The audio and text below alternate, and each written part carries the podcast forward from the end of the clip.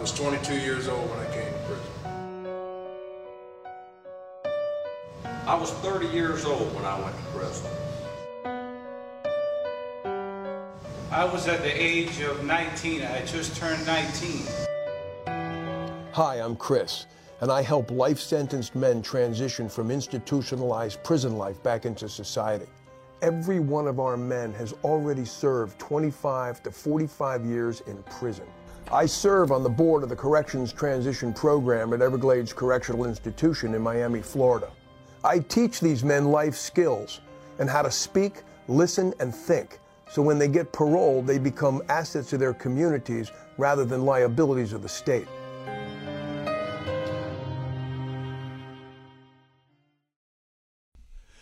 Welcome to Men Going Home. I'm Chris Wolf, and we've got another great show for you today because we are the only show that brings you access to a segment of society very few people know anything about. Men who have spent more than 30, 35, and even 40 years in prison. We'll talk to them about their crimes, their life in prison, and what their transition back into the free world was like after all those years. Now, before we welcome our special guest, please welcome my very good friend and co host of this show, Andy Corge. Andy, welcome to the show. Thanks, Chris. Good to be here and, and very eager to, to meet Casey and find out a little bit about her story. Yeah. What'd you think of last week's show? We had uh, Freddie Morales, who spent 30 years in prison without thinking, without the possibility of parole. And then it turns out that uh, his prosecutor or his defender, his attorney, never presented him with a with a 30 year plea deal, and he didn't find out about that for 30 years. Yeah, Freddie was an amazing case to me, and it was incredibly compelling that mm-hmm. story. Mm-hmm. I mean, he really had no chance from the beginning no guidance, started uh, experimenting with marijuana at the age of seven, alcohol at the age of eight. eight yeah. um, you know, he really had no guidance. And it was really a true, to me, uh, the most amazing redemption and and a renaissance of a person that I've seen in the shows that we've done here uh, in Men Going Home. Right. He went to prison uh, thinking he was in for the rest of his life on three life sentences. And about the age of 24, he realized that this is not the life he wanted to live, uh, and uh, he he, w- he was very fortunate because life without the possibility of parole required some kind of divine intervention, and he did get it. He did, and and the other thing that came out of that show, a couple other things, real quickly. Um, number one, that law in the state of Florida, that crime he committed, that he got his three life sentences. If he had committed murder in the course of that crime, he would have been eligible for parole. Fortunately, in the state of Florida, we've changed that law, right. and now that doesn't exist, but he was not eligible for parole. And if he had committed a murder at the time of the crime, he right. would have been. It was bizarre to me at Absolutely. best. Absolutely. All you right. know, let's so, in, let's introduce today's special guest. Today's special guest is much better looking than any of our previous guests because she is a friend of our show and went to prison in 2010 for grand theft and forgery. She has survived many years of drug and alcohol abuse and is very fortunate to have survived. Casey is very open, honest, and insightful, and she is here today to tell her story. Please welcome our friend, Casey Elder. Welcome to the show, Casey. Good morning. Yeah. Good morning to both of you. Good morning. Thank you for having me. Casey, you grew up in Lakeland, Florida. What was that like uh, back in 1982 when you were born? Um, well, it was like I think for anyone else in 1982, it was you know a lot more free going. You know, I'm saying you had a lot more free time. Parents weren't on your back as much. There wasn't you know here and there to go. So. Um, that's the headquarters of Publix, my right? parents weren't really around though. So. But isn't isn't Lakeland the headquarters of Publix? You have It a is. brother that works at Publix. Do. Do.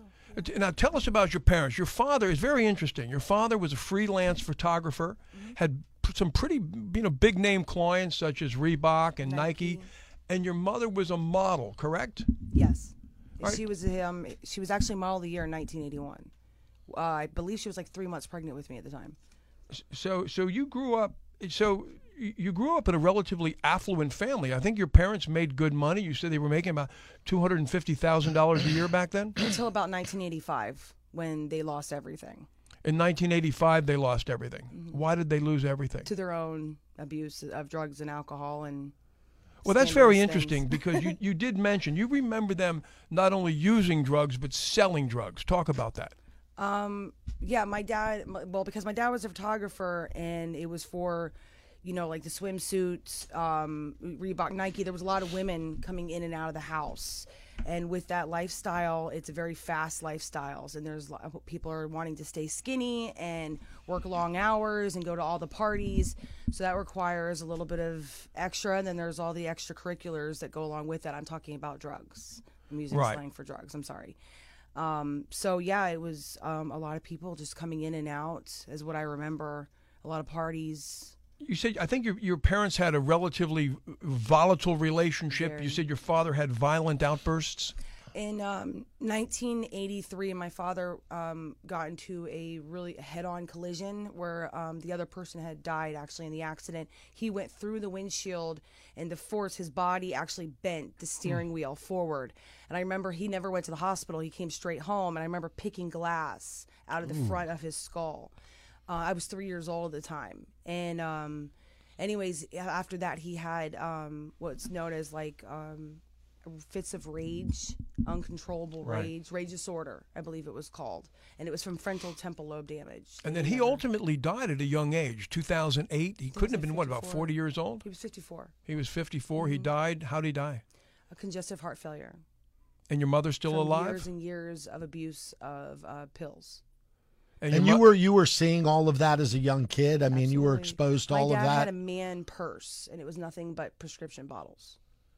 And your mother used drugs too? Uh, they used to fight about her stealing his drugs. Oh, yeah. So yeah, my mom's still alive to answer your question. And um, as far as I'm aware, she's I, I talk to her daily. She's Yeah, you have a good relationship with your mother. I have, a I have a good relationship with both of them, despite you know my raising, my childhood. Now, when we first spoke, speaking of your childhood, when we first spoke, you mentioned right off the bat, you said the problems all started about age four or five because you said you were a kleptomaniac and you stole everything in sight. I Talk don't know about if the that. problem started at them, but that's my earliest memory of problems. Um, my mom said I was a good child, though. I was very easygoing. You could Mm-hmm. stick me in a closet, and I would find something to do and be self-entertained. Very self-entertaining person, always have been. And um, anyways, um, yeah, I would I would manipulate the preschool teachers into letting me back into the school while everyone was out in the playground, and I and on a daily basis, you know, daily. And I would go in there and I would go through everybody's backpacks, the teacher's desk, and just take what I wanted. And I didn't get caught until first grade. and it was a thrill of doing that. Oh, it was a major high. It was a major. I didn't know it then. You know what I'm saying? I was just going. I was just doing. I was five years old. Right. Um, so I didn't realize it, but now, you know, with my experience, my knowledge, looking back, I can say, okay, that's what I was doing. You know what I'm saying? Um, but uh, um, Chris is, you know, I spoke to Chris yesterday, and as I or day before, and as I shared with him, there was an incident that may have prompted all of this. I'm referring to the first Ludak situation. So Right. That that may have been the door that opened these types of behaviors Right. because my mom said I was an excellent child, you know, an easygoing baby Right. and everything. So how does this five year old all of a sudden decide to start stealing from people and smart enough to manipulate adults? Right. You know, And- And we'll get to that in a, in a second. But what was interesting, though, is even at that age, you said you had no conscience about stealing. Mm-mm, not at all. Never felt bad if somebody said, No. hey, I somebody didn't even stole. feel bad until my probably into my twenties, even though I stopped at one point, which I had shared with you also. And, and you stopped at what age? And I said, I believe you said it was because of the consequences. You got caught or nobody wanted you around, something like that. Um, by the time I was 13 years old, I had been banned to go back. My whole family's from Philly and Jersey, and I'm my dad was the rogue one. He ran down here chasing his first wife and decided to stay. So I'm a Floridian, but my whole family is from Jersey or Philly on both parents' sides. So, anyways, um, oh, was my train of thought. I'm sorry. Um, repeat your question. No, it's okay. Well, uh, you know what? Let's talk. Let's talk about your brothers and sisters. You have two. You have one sister and two additional brothers, right? Yes. And you have pretty much a relationship with everybody except the brother that works at Publix. No, I don't. Yeah, yeah, I do have a relationship, except for the brother republics. You're right. I just don't talk to them. I don't talk to my sister either. Actually, Now, your sister D- Daniela. yeah, Danielle. N- yes. Now let's go. Let's go back to what you mentioned before, because this was a big thing in your life. Mm-hmm. She was sexually abused for four years, and then on two occasions, there were lewd acts, lewd sexual acts presented to you as well. Mm-hmm. Talk about your situation. The first was at age three, correct? at age three. What Um, happened? my babysitter's boyfriend, dis, um, for some reason, he had to drive me home. And when he brought me home, I don't know where my sister was at the time. And I guess we were awaiting my parents to come to my house. My parents never locked the front door, so we just went inside. And he decided to show a three-year-old what his his male genitalia look like and what it does. And you were the three-year-old. I was three. He didn't touch me. He just showed me things. And as soon as my father walked in the door, I told him. And my father put me back in the car and drove me back to their house and walked me inside and proceeded to beat the man to half to death. Wow. And what? ha- and what? And then nothing ever happened. It's not like No. the, the police didn't come or 1985. No, right. Who cares? And plus, look what he did to his daughter. And, and what What what, did that do to you in terms of watching your father beat this man half to death? It scared the hell out of me. Excuse my language. It did. It scared me. I never. Later on, which we're going to get into, Right. um, that's what I believe um, f- fired the situation. You know, fueled the fire of the situation later in life was because I learned to not tell because I didn't. A child, a child um, goes inward. You know, what I'm saying I hurt that man. I did that to that man. I'm not looking at what he did to me. We we go inward towards it's what I did to him. So. I never want to cause that pain on anybody else ever again. So I'm not going to tell on anybody.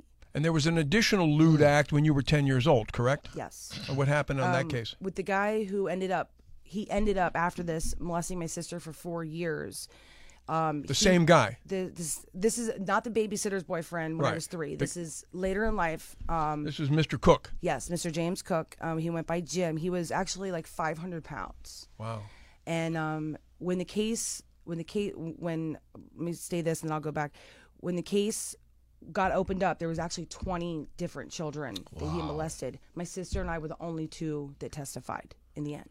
So this Everybody was else the same. got bought out. And how did you how did you come across this gentleman? He was actually my neighbor's twin brother. My neighbor was a pastor of our church and my neighbor. And um, and he was his twin brother. So he he was sexually his abusing your your sister. He was he was sexually abusing your your your sister for four years, Mm. and then with you, there I think there was one incident where it was a lewd act. I'm a he- stronger personality, Right. And I'm I'm outspoken and outgoing. So you, predators know that type. They know what who to pick and know. That my sister's a backdoor type person. She's gonna sneak out the back door while I'm saying, I'm you know f you, I'm leaving. That's the type person I am. I don't sneak out windows. I'm just gonna go. And uh, but she sneaks out windows. So um, he, he chose her as her as his prey. You know what I'm saying? But he would always try me. He would always, you know, make um, sexual innuendos or comments. We would drive in the car through McDonald's. He remember there's four kids, um, four of us. Anyways, and he would buy everybody in their Happy Meals, and I'd be like, "Well, what about me?" He's like, "Well, you gonna go to the hotel room with me?" He would say, I, "I'd say I don't want to eat. I'm good." What happened to him? Uh, he actually died in prison.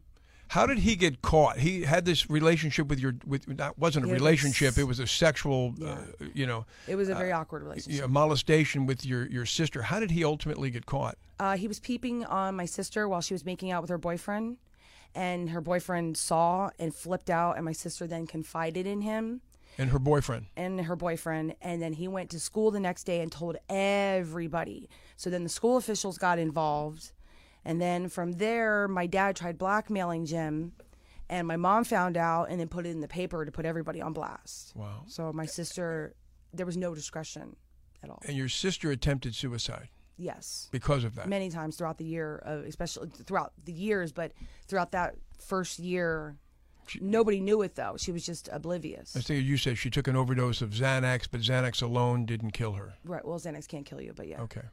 All right. So how is, how is your sister now? Um, as far as I'm aware, she's stable. We don't we don't talk. We had a falling out a few years ago. Okay. But um, as far as I'm aware, she's she's had another child and um, she's stable. She's a manager at a 7-Eleven. She has a car, you know, pays good. bills. A, a normal member of society, from what I understand. Great. All right, age thirteen, fourteen 13, 14 for you. Now, you really weren't, you had given up stealing because of the consequences that Not you just were because of facing. consequences. I also found other addictions. Men and drugs. Yes. There we go. All right. So at 13, you're living on your own and you're selling drugs to pay the rent. At 13, Well, I was taking my at the time I was on Social Security uh, for a mental health check, and um, my parents um, would just my mom like I, I could get to it. I, I could get into the how I got ended up in the mobile home by myself, but um, I would take the check and I would flip it. I would Right. I would re Buy- up with you it. would buy drugs and then you would sell the drugs. Right. And then to make that's more money. And then Yes. you made more money. Yeah. All right. Now at this at this point, I believe at this point in time too, your your father hadn't passed away yet, No. and and you got into it with your father. He took a swing at you when your mother had him put in jail, correct? Mm-hmm. And you were I like was on a- probation. You were on probation. What happened then? Um, I was 13 years old. This is prior to me, just before me ending up to live on my own. Um, my dad went to swing on me, and I drew back, and I, I, t- I stood my ground, and I told him, "You're going to hit me. I'm going to hit you back this time." The argument was because I would not wear shorts to school. He wanted me to wear shorts And that's what the whole argument the was whole about. argument was about. Remember, my dad had a rage disorder. Right. So um, he flipped and went to go get a 10 pound trick skateboard of my brother's, which is a very heavy skateboard. It's meant for tricks. Anyways, I said that. Anyways, um, I ran out the front door. That was my go to. he was going to hit you with it. Oh, yes. If he could catch me, but I learned to get the front door fast. Right. Many years of experience.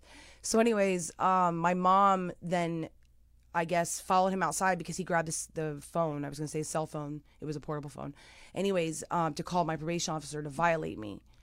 And uh, my mom inter- somehow got the phone away from Right. him, called 911. He attacked her and he went to jail. And Gotcha. that was how I ended up with my mom. And then that was how I ended up on my own. And at this point in time, you were what they call an emo kid. You dressed in black, kind of. Is that is that Very. like goth? No, no. Goth is like a emo kid. I hate to say it. I hate, And- hate and you were cutting your- and you I were cutting yourself. emotional. I was a very emotional, dark, depressed child. And you were cutting Teenager. yourself. Yes. I was hurting myself. Where were you cutting yourself? On my arms. So I you would just. It was superficial. It wasn't a suicide. I mean, there was suicide attempts, but that w- the cutting was not suicidal, and it was not attention seeking either, because I wouldn't let anybody know I was doing it. I would cut. That's that's one of the reasons why my dad wanted me to wear shorts that day. Gotcha. was because even though I never cut my legs, it was he wanted to keep an eye on my body parts because he didn't know what I was doing to myself or when I was doing it. Gotcha. So, um, All right, 1992. You have such an interesting story, and uh, we have so much ground to cover. 1992, about you're in eighth grade, 13, 14 years old. no, it was 1992. It was 1995. Go ahead, Bill. 1995. Yes. Okay, but you're you're That's two in a you're you're in eighth grade at, at Lake Gibson Middle School in Lakeland, Mm-hmm. and you're expelled for distribution of controlled substance. Sales and distribution. Talk about that. I um, was selling my dad's pills to one of my, well, I guess it was my boyfriend at the time's mother. Um, Jesse was his name. Anyways, um, and one of the girls in school who happened to be the vice principal's daughter wanted a pen in my backpack. Remember, I'm a klepto, so I have like 500 pens, and she happened to get the one pen that had the pills inside of it, and um, she wanted some. And what kind of pills were they? They were Ambien. Ambien. I told her not to take them at school, and I gave her one. Of course, she took it at school. Ambien is a sleeping medication, Put so her she to just sleep? wanted to go to bed. But the school overreacted, and they called the ambulance because she couldn't stay conscious, and they flipped out, and then and then it would turn into this whole thing, and I ended up getting expelled and put on pro, probation for it. So you were out of school in eighth grade. You're put on probation. I, did you ever go back to school again after? I went to the opportunity school and the drug school, the Mark Wilcox and the Polk Opportunity. Okay. I went there for off and on for a year until I finally just dropped out. Like it was just no point of going. Right. So you dropped out of there. Right. You went. You dropped out, but you were still on probation, and that caught up with you. Correct. Yeah, because I was actually on probation and I compl- I was on it for one year and I completed it. But my probation officer retired and never put the paperwork in. So I got lost in the system unbeknownst at this time. I'm thinking I'm just off probation. So now fast forward two, three years later, um, I'm living in the number one gang house in Lakeland. I'm not going to school. I'm running with a really rough crowd. I'm selling drugs. So my mom gets this great idea. She tells me she's going to pick me up, take me for a Depo shot. I'm all for that. You know, I'm Right. 15 years old. I don't want to get pregnant. So anyway, she takes me and she takes me to some. All I know is I walked in the door and the door's locked behind me. Wow. So I was, I started throwing chairs and I went crazy. It was some sort of like rehab facility. Anyways, they held me for three days and they released me because when they drug tested me, don't know how, I passed. Don't know how. But, but it was a three-day kind of a program, yeah. and then you would go to a seven-day school. Correct. Exactly. That's what I'm going into. So Go then ahead. when I got released from there, it that sent me into it opened the door to send me to a seven day drug school where I would be in school. They pick you up at 4:30 in the morning on the side of the road. You have no idea how many times guys tried picking me up. Anyways, I'm on the side of Highway 98 North on Lakeland at 4:30 in the morning, awaiting a bus. You ride the bus for three hours. It goes all over the county. Polk County is a pretty big county.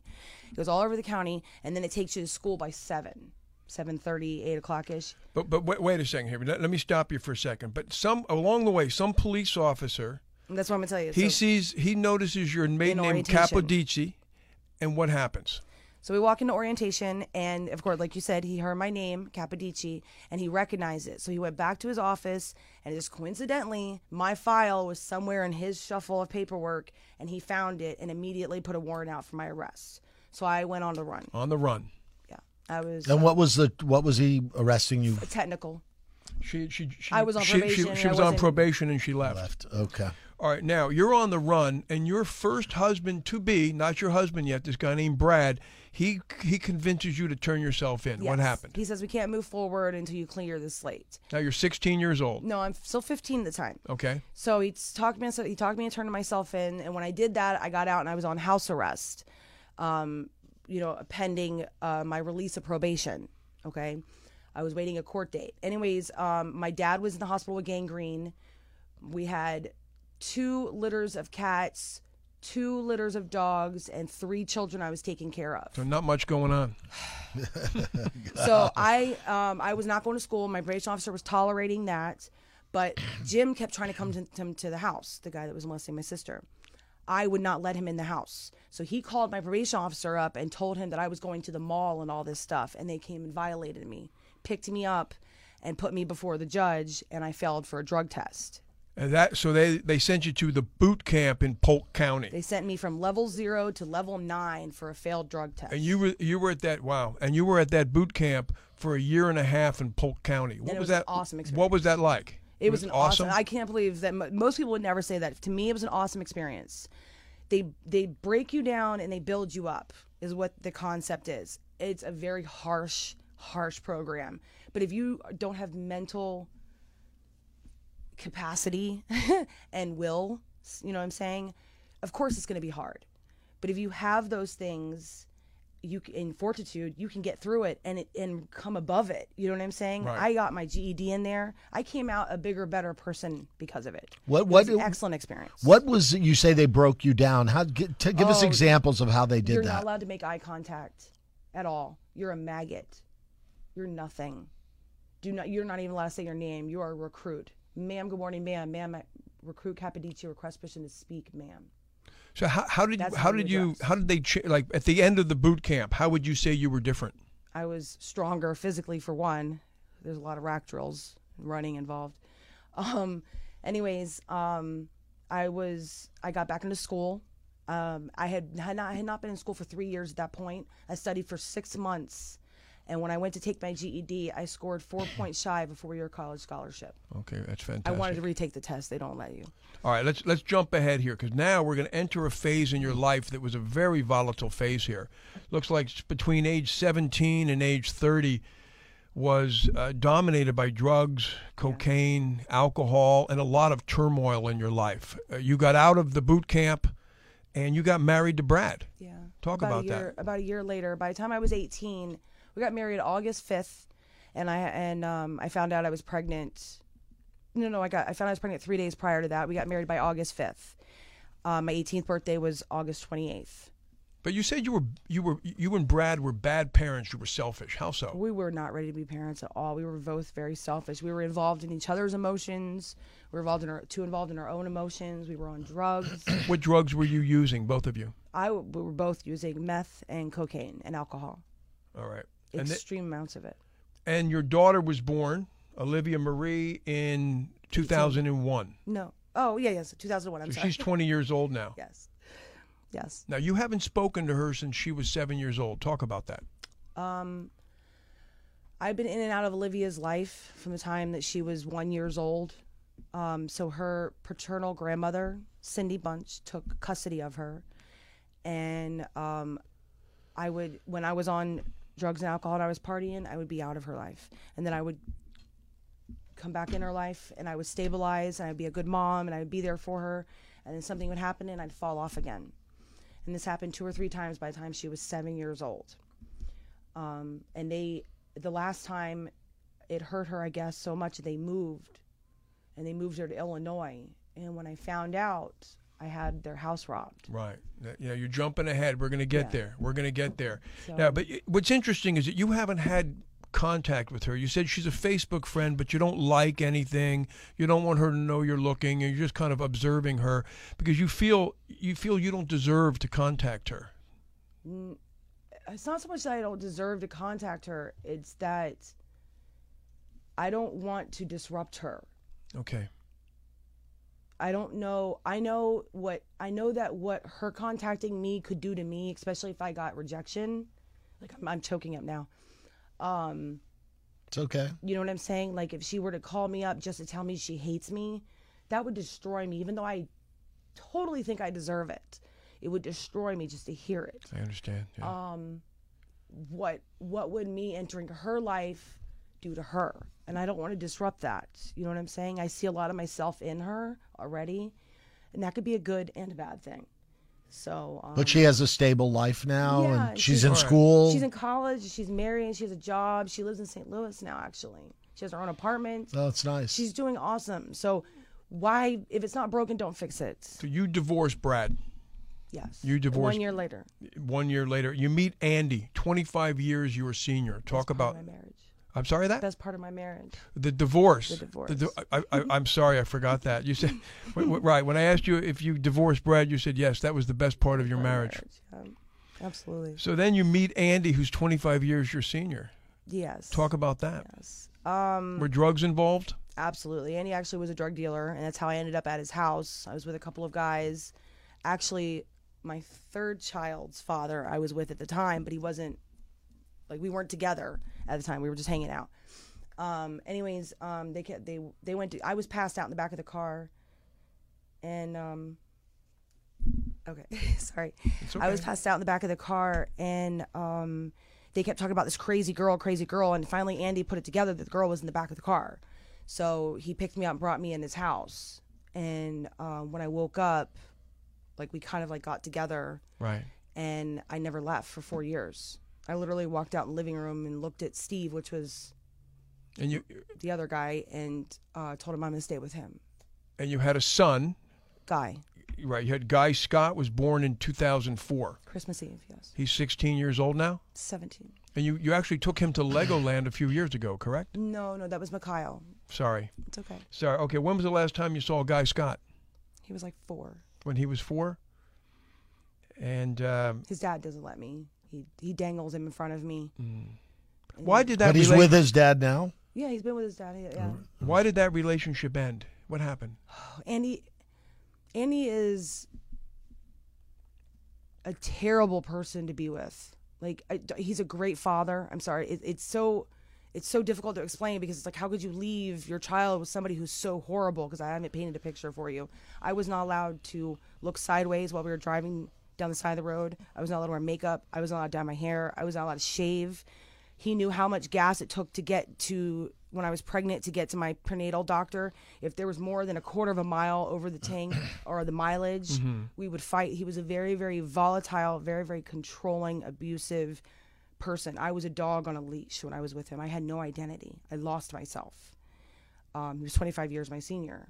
Um, somebody that old was obviously with someone that young. I am very broken inside. He took advantage of that. And he could control you. Absolutely. He was very, I was all him. How did you get out of that relationship? Um, my, my, Brad's mom told me, and it actually, she told me this like a year. It took me a year to finally, for it to happen, by the way. Um, she told me that if I left him, she would give me a paycheck once a week, a car, a cell phone, a place to live, stable housing, and all I had to do was go to college and take care of my kids and become an RN. That's what she wanted for me. And, and when I was done, she would buy me my uh, buy me a house. I didn't tell you that, by the way. Right. Well, no. You, well, you, graduation. well, you told me she was right. She enticed you to leave this guy, Mm-hmm. But then, did that ever? You ultimately left him, and did, did she come through on what she said she would do? She came through on, on well, obviously I did not come through. okay. So she came through all the way up into the point to where I destroyed everything, and I never earned that house. So I never went to, I never finished college. Um, I never, I ended up on cocaine and alcohol really, right. really ex- bad. exactly, and that's where we're going right now because Yeah. we we're, we're almost up to when you had her house robbed. 2005, 2006, very rough years. You had ended this relationship with Andy, I believe. Two alcohol poisonings. Walked in with Steve. you, you right, and but you, but two alcohol poisonings that ended you up in the hospital. With correct? Steve. Yeah, I was with Steve. You were with time. a guy named Steve at that. You were already with Steve. Mm-hmm, so the, the, how I met Andy was through Steve, and that was four years. And then four years, flat, flash forward four years later, um, after Andy and I broke up, Steve happened to get out of prison, and I happened to run into him in a cash and carry. And then he started stalking me, and then he became my pizza man. Okay. And then I, I And Steve had been to prison eight times, correct? yeah, well, not that time. It was like six, five or six at that time. Which is very interesting because you know one of the one of the things that we talk about in, in your in your story was that, and I'm, I'm I'm jumping ahead this time is that is that guys in relationships have been your Achilles heel and your codependency, relationships. yeah. drugs, and you seem to be drawn to these to these bad boys. Mm-hmm. Most of them have been arrested or imprisoned. Have you ever thought about why? Um, well, I mean, look at my dad. I mean, definitely. My my male role model was a volatile drug dealer slash photographer who was very promiscuous. Um, but that's ironically that's one thing I don't tolerate. I may be abused. I may you know you can do a lot of things to me, but I do not tolerate. Um, Right, but don't cheat on you. right? Don't cheat on me because that's like psh, forget it. Um, So jump back to these. You had two alcohol poisonings, uh, and I believe you actually flatlined once. I think there was an, a, a suicide attempt, correct? Yeah, actually, that was at the beginning of Brad and I's divorce. Like right before uh, we filed for paperwork, Brad threw me off the porch, and um, I just lost it because I didn't want to be with him. Brad, Brad would do things to me even though I would say no, and I just couldn't take it anymore. And um, I, I went to my dad's apartment and I army crawled into his house and I got into his murse, his man purse, by the way, of his prescription pills. 20 years later, still has a murse. yeah. And I took out two bottles and I just happened to grab Xanax and Somas. Xanax is not deadly. You can eat a thousand Xanax. You'll get very, very messed up, but you will not die. The moment you mix Xanax with anything, it immediately becomes lethal. Rule of thumb. Now you had a you had a child with Stephen Mikhail. He was born in November of 2008. Talk about that. I actually had Mikhail. I was pregnant in jail most of the time, um, and I had Mikhail. I I got sent to Susan B. Anthony three weeks before I had him. That's my second time in Susan B. Anthony. The first time, um, well, hold on. I how I how I ended up pregnant in jail was I ended up robbing my ex mother in law's house, the house that my daughter Right. lived in, because I found out that they moved her to Illinois. Yeah, let's jump back there. 2008. You you orchestrated a break-in. I guess she moved your your daughter, uh, Olivia. She moved her daughter up north and never told you. Right. So you orchestrated a robbery of her home. I had Steve rob it. Yeah. You had Ste you and Steve, or he, you organized it and Steve robbed it, but then you got convicted. But you avoided prison time if you gave up custody of your daughter. Correct? Um, no, no, they already had custody. No, no, no, they already had custody of my daughter, full custody. How No, did no. you avoid prison time? My mother-in-law's a God-fearing woman, and I guess she still loves me in her heart. You know what I'm saying? Because it was all her. Okay. The state would not move forward without her blessing. You have to understand, this woman is a woman of power. She's a multimillionaire. She owns a Fortune 500 company. She's Chamber of Commerce in the city. So She didn't want you to go to prison, No, and you she didn't go to prison. Right. Well, okay, that was that was good. was. Have you ever reconnected with her? Um, actually, when my daughter sent me a Facebook request back in 2012, um, I I I text I uh, Facebook sending it immediately and asked permission if it was okay if I accepted, because I mean I. I'm so sorry for what I did to their to their house. You know what I'm saying? Like I wish I could undo that. I was on meth at the time. It doesn't excuse it, but um, I never want to step on her toes again. So Yeah, I- because very she- very respectful. She she took care of your daughter. yeah. No, I she's mean- done a lot more than that. Yeah. I've costed that woman a couple million dollars, easy. So So this guy, All right. So you have Mikhail with Steve. Now, I guess, I guess uh, Steve violates probation, and he takes your son Mikhail, and he, he, he he's on the run, and he takes Mikhail to California. Well- but but you were in prison at the time. Right. I had Mikhail right right after Mikhail's first birthday. I got caught up in a check ring. I was back on meth. I got out Susan B. Anthony in August. Four months later, I, I got out Susan B. Anthony in August, and against everyone's advice, I went back to Polk County. I should have stayed down here, but I didn't do that, and I left my support groups and everything, and I moved up there, old people, places, and things, and got caught up within four months. That's wh- that. That was when you got caught up in that that, that check check, ring. ring. doing what's called And I- busting. yes, Expl- I- explain busting. You you, Uh, you we were taught me about payroll that. checks, and we were cashing them. So you were creating checks that looked like payroll checks, and then you Real would pay- they and, were, and, we were buying account numbers and stuff. and then you would right. Uh, So I- I mean, You go to like a local vendor, like a mom and pop shop, and you probably can't do it now because of people like me. But anyways, um, you could back then go to a local place to do like a check cashing place, not a bank, but a local place, and they can't check it immediately in the system. So as long as they've never cashed that check there before, you can go there and cash the check. You know what I'm saying? Um, and they won't know until they go to cash it. How long were you doing that? Uh, like four months. You were doing crystal meth at this time. We were yeah, we were cooking it. How did you get caught? Um, I actually went to go bust um, a check, and um, we had already been there twice that day. And I think because we were high, we forgot, and it, it just ended up ended up really bad. The guy ended up with an altercation. Um, the cops ended up chasing us, and the guy that I was with was an informant, so they took me instead of him. Um, We Yeah, see that so often. So many people tell us they go to prison because somebody, you know, you know, and he was the dealer. he was yeah, the they the turn them in so that they don't get charged on a crime. I- we see that so I often. was this, I was the small I was the small fry in that situation, but I didn't know it at the time. So now, for the very first time, you're going to prison. You go to Lowell Correctional Institution for Women, The correct? restitution center, yes. And you were there for over two years. Yeah, I stayed there. I actually got really good at manipulating to make sure I stayed there. I kept a hold on me at all times. Were you scared? You went to prison. You know, For some reason, I didn't think you were scared. No, not at all. What was that like? I'm gonna say this very cautiously. It was too easy for me. I'm naturally an institutionalized person. So when you say easy, why why was prison easy for you? It was easy. I can conform to it easy. I can get into the underground stuff easy. Um, I don't do drama, so I don't do like the whole dating, and I didn't get into the drug scene because I tried, and I ended up getting bapped, which means you got like fake stuff by a midget. I can't fight a midget on the yard, so It just doesn't look good. nope. So, So what happened? You went to buy some marijuana and it turned out to be oregano, or or something. tea leaves or something. So you just said, "Well, yeah, all right." whatever. Just yeah, I'll just live. And you asked me, um, actually, was there ever a period of time if you were ever sober? And I'm like, yeah, there's many times. Well, that was 27 months right there. Right. so prison was an awesome experience. Um, it was a learning experience. Most people backpack across Europe. I went to prison. Um, you know, but I met a lot of really cool, interesting people. God put some really cool people in my path in my life. I've met some awesome people. John being one of them. Um, I met a pianist in there, um, and she could have been lying through her teeth, but I believed her. Um, she was a Chinese woman, and she was in there on some very strange char- charges, and she was. I believed her based on how her stature was, how she carried herself, how she expected people to, you know, she demanded respect. She didn't carry herself like she was in prison. She carried herself like a woman who had a degree and came from something, you know what I'm saying, and, and had something to offer. It was just she didn't fit in.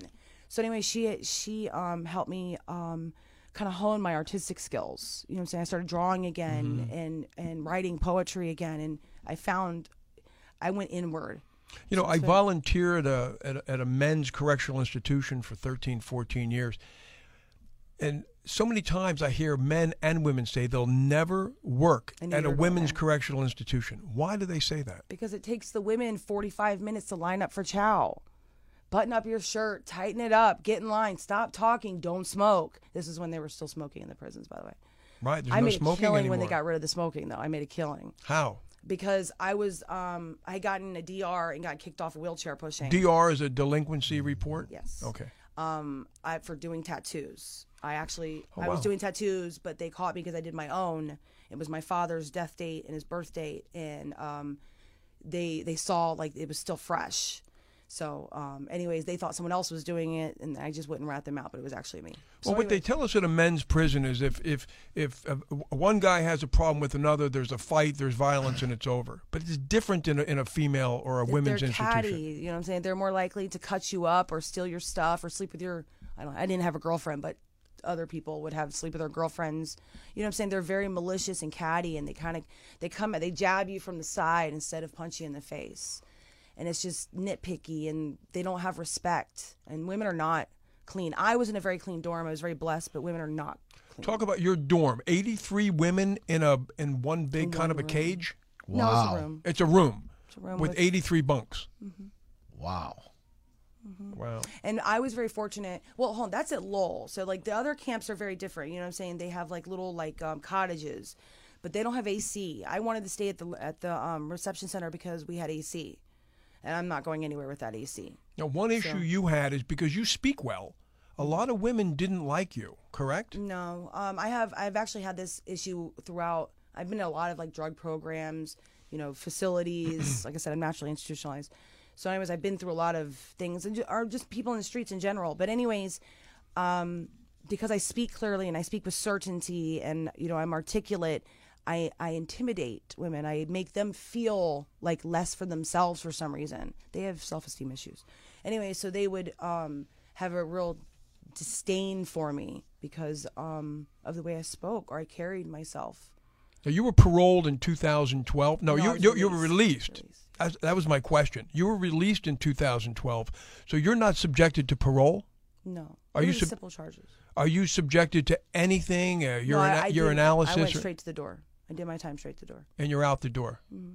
And I, I got. I didn't go home this time. I didn't go back to Polk County. I got a bus ticket straight down here. I didn't know anybody, and went straight into a halfway house and In figured it Pompano. Beach. Mm-hmm. So it was it was just the bad influences up there? I mean, the people Oh no, you I were got in hanging trouble down here too, and I found meth. Don't worry. I, I, I, I, I, that's what I thought. I, I just real quickly, you mentioned earlier, you know, God brought people into your life. Are you a spiritual person? very, very. Okay. spiritual, Yes.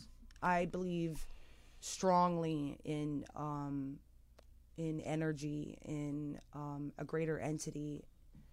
You know, and I believe that it works through people and through kindness. And you think that's one of the things that maybe has kept you alive to this point? Because Absolutely. you've been in a lot of hairy, hairy situations. I've been pronounced. I, I've been pronounced. I have flatlined twice at this point. Okay, Mm-hmm. I should not be here on many occasions. I am a very, very grateful person, and I'm only here by the grace of God. Like, it, there's no coincidence. There's no coincidence. This person happened to be here at this time while I was seizing and just knew exactly what to do to get me to the hospital and save my life. I don't believe it's coincidence. that's divine intervention exactly. to you. You, you, you just told Andy, you know, you you found meth down here. All right, you, you said you, you found meth down here. When was the last time you used crystal meth? Um, my son, my, my son, my son turned six um, on Tuesday, and um, I'm sorry, I, I don't, I don't want to be brutally honest, but I don't want to lie to you, and um, so I didn't know I was pregnant with Right. this last child, Right. um, and um, so four months into the pregnancy, I, I was using So about seven. very years. heavily. So that was about seven years ago. Yeah, Okay. I was at that time I was supplying probably a third of Broward County's meth. Wow. Was there repercussions to, to your son? My son has a speech delay. He's ADHD. He's bipolar. Um, and um, he has social issues. So he's in um, very intense therapies, and he has an IEP in school and stuff like that. So yeah, it, there. I don't know if those are the consequences that came along with it, but I will definitely hold that shame and think it is. So in, in 2013, you you met um, you met Kevin's father, uh, Kevin, and uh, you've been together for seven years, correct? Mm-hmm. All right. Uh, Minus his his incarceration times. how did how did you meet Kevin? Um, I was actually on a binge, I guess you would say. It was my birthday, and my friend said, "Casey, let me show you how we do it in Broward County." And um, it would lasted like seven days. Anyways, at the end of it, oh, some guy that she was like messing around with, he was a coke dealer, and I guess he ran out and he needed to re up. And he said, "Listen, I got to re up, so but I really want to bring you with me, and I want to introduce you to this guy because I think you two." were, were really because you have a lot of the things that he wants because I was selling at the time too. You have a lot of the things that I think he'll want and find interest, and he has some stuff you might like too.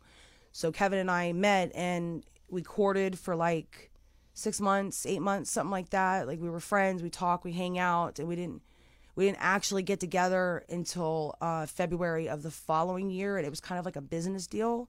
Like we wanted to make an enterprise, so to speak. Like Gotcha. that's how it happened. So you were once again, you were also drawn to, as you said, uh, well, as I say, kind of the, Bad boy. the, the bad boy persona. Now, he's never been to prison, but he's been to what you call 364, means 364 days in county lockup on, on, on a couple of occasions, correct? like four or five, and then he's done uh, two or three month stints here and there. All right. Um, and, Harsh, uh, excuse me. and and your son Kevin, he's uh, he just had his birthday, and what grade of school is he in? Tuesday, and um, he'll be going into kindergarten. I mean, I'm going into first grade next year. Gotcha. Yeah. Now you know it's funny. You mentioned John. Um, we've got we've got about ten minutes to go. So you mentioned John Eddings earlier. Uh, John actually uh, is is a great man who I met a number of years ago, and he runs the Anchor House Halfway House um, in in uh, I believe Lake Worth. Talk about the positive influence that John Eddings has had on your life. John is another one of those people that God put in my life. Let me start with how I met John. That's a divine intervention moment for you. So I was at, living at Salvation Army, just out of Sal, uh, Susan B. Anthony, and I had just lost my fourth job. And you have to maintain Salvation Army is like a housing thing that helps people um, get on their feet, save money. It, it's a subsidized housing. So, anyways, and there's rules there. You have to maintain employment. I lost my fourth job, and I thought I was going to get kicked out of there, even though I wasn't, but I thought I was. Um, so, anyways, I was like, F it. So I had like 20 some odd dollars cash, and I was like, I'm going to go buy some alcohol. I, I can't deal with this anymore. That's one of the things you don't do there. You cannot use alcohol or drugs. You will get kicked out. So I was risking everything doing that, and people will tell on you. So, anyways, um, I was walking to Publix, which is like straight down the street, and right as right before I hit the main road, I look to my right, and there's a garage sale there. I love garage sales. I'm a trash picker all day long. I, you have no idea the stuff we get out of the trash. Anyways, um, and I looked over and I went over to the garage sale and I found how many Curious George DVDs was there? Like 43? Something like that. Anyways, there was a stack of Curious George DVDs. I spent all my money on the Curious George DVDs that I was going to buy with the alcohol for my son. And I couldn't carry everything to the store. So, because I still had to go to the store and get groceries, diapers, stuff like that. So, um, anyways, on my way home, or I gave John my phone number and I said, I'll call you on my way home and I can either grab it or you can bring it to me or whatever you want to do. Well, giving John my phone number, he didn't realize it was just a one time thing. So he, he kept calling me, he would find an excuse. Oh, I found a few more DVDs or whatever. And then finally, when he went to bring over the, the excess DVDs, um, he, uh, he asked me out for coffee and I made like a sly comment. I got you, don't I got you. I made a sly comment about how I had been to prison. Like, oh, I guess it's not as bad as the prison coffee. You know what I'm saying? Let him know Right, let him know that you, you- that I had been to prison. Right. You know what I'm saying? Mm-hmm. And most people, that's a really good.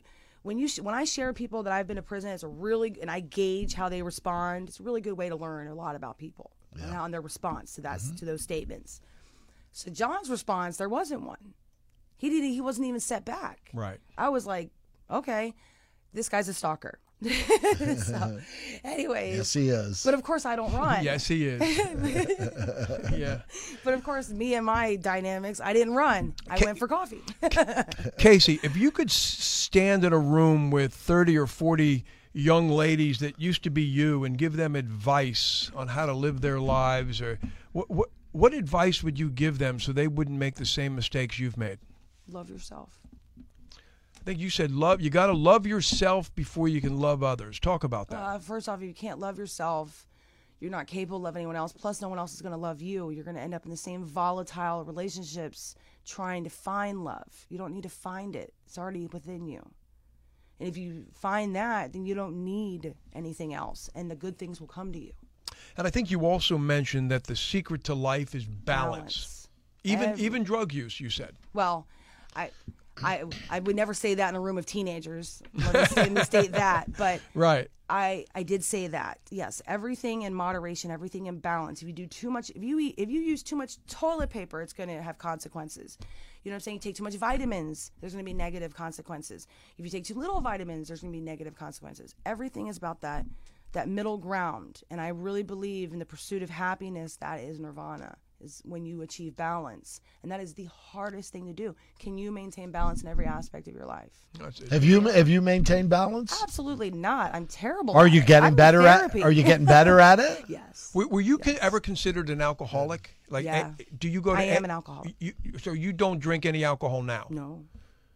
I just lost my taste for it. I don't go to AA or anything like that. Okay. I so I am full support of it though.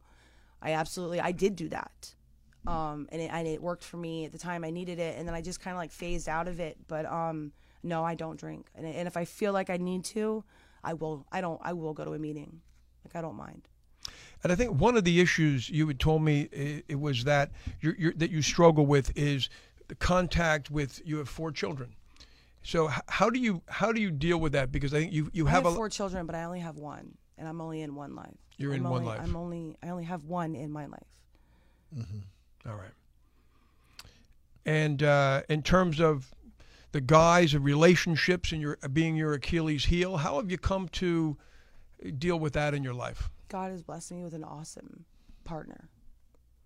I finally found someone who can appreciate me and I can appreciate them and we can love healthy with health. You know what I'm saying? Like health I'm choking up, I'm sorry. Um Kevin is an amazing man, an amazing father, and I'm so grateful because he was not when we first got together. I don't know if But people can change, right? no, I was already there, and I knew that. It was already there. We were just on drugs and selling drugs and leading a terrible lifestyle. And once we had our son, um, we were able to shine. Casey, thank you so much. You were a fantastic guest. I hope you'll Thank come for back. Having me. You know, Of I was ve- course. I was very fortunate to have met you about a week and a half ago By chance, divine intervention. by chance, and uh, you you you you uh, overheard something I was saying, and you offered very insightful. Uh, dialogue to it, and I said we've got to put her on the show, and it was just such a pleasure to meet you, and thank you so much. Andy, it final was nice comments. meeting you. Yeah, it was great meeting Casey. I mean, what a resilient person she is. I mean, going through all these, you know, obstacles in her life from a very young age, from the time she was basically born on, it, it's been one tumultuous thing after another, and you, you're incredibly resilient. God bless you, and I, I hope your life continues to go in a positive direction. Me too. And same to you. Thank, you. Well, that does it for today, and thank you all so much for tuning in for another episode of Men Going Home here at the station at the Man Live in Miami. And a very special thank you to Dr. Regina Sheeran, David Goodwin, and John Eddings. Thank you all so much for supporting the show, and thank you all so much for watching. See you next week here on Men Going Home.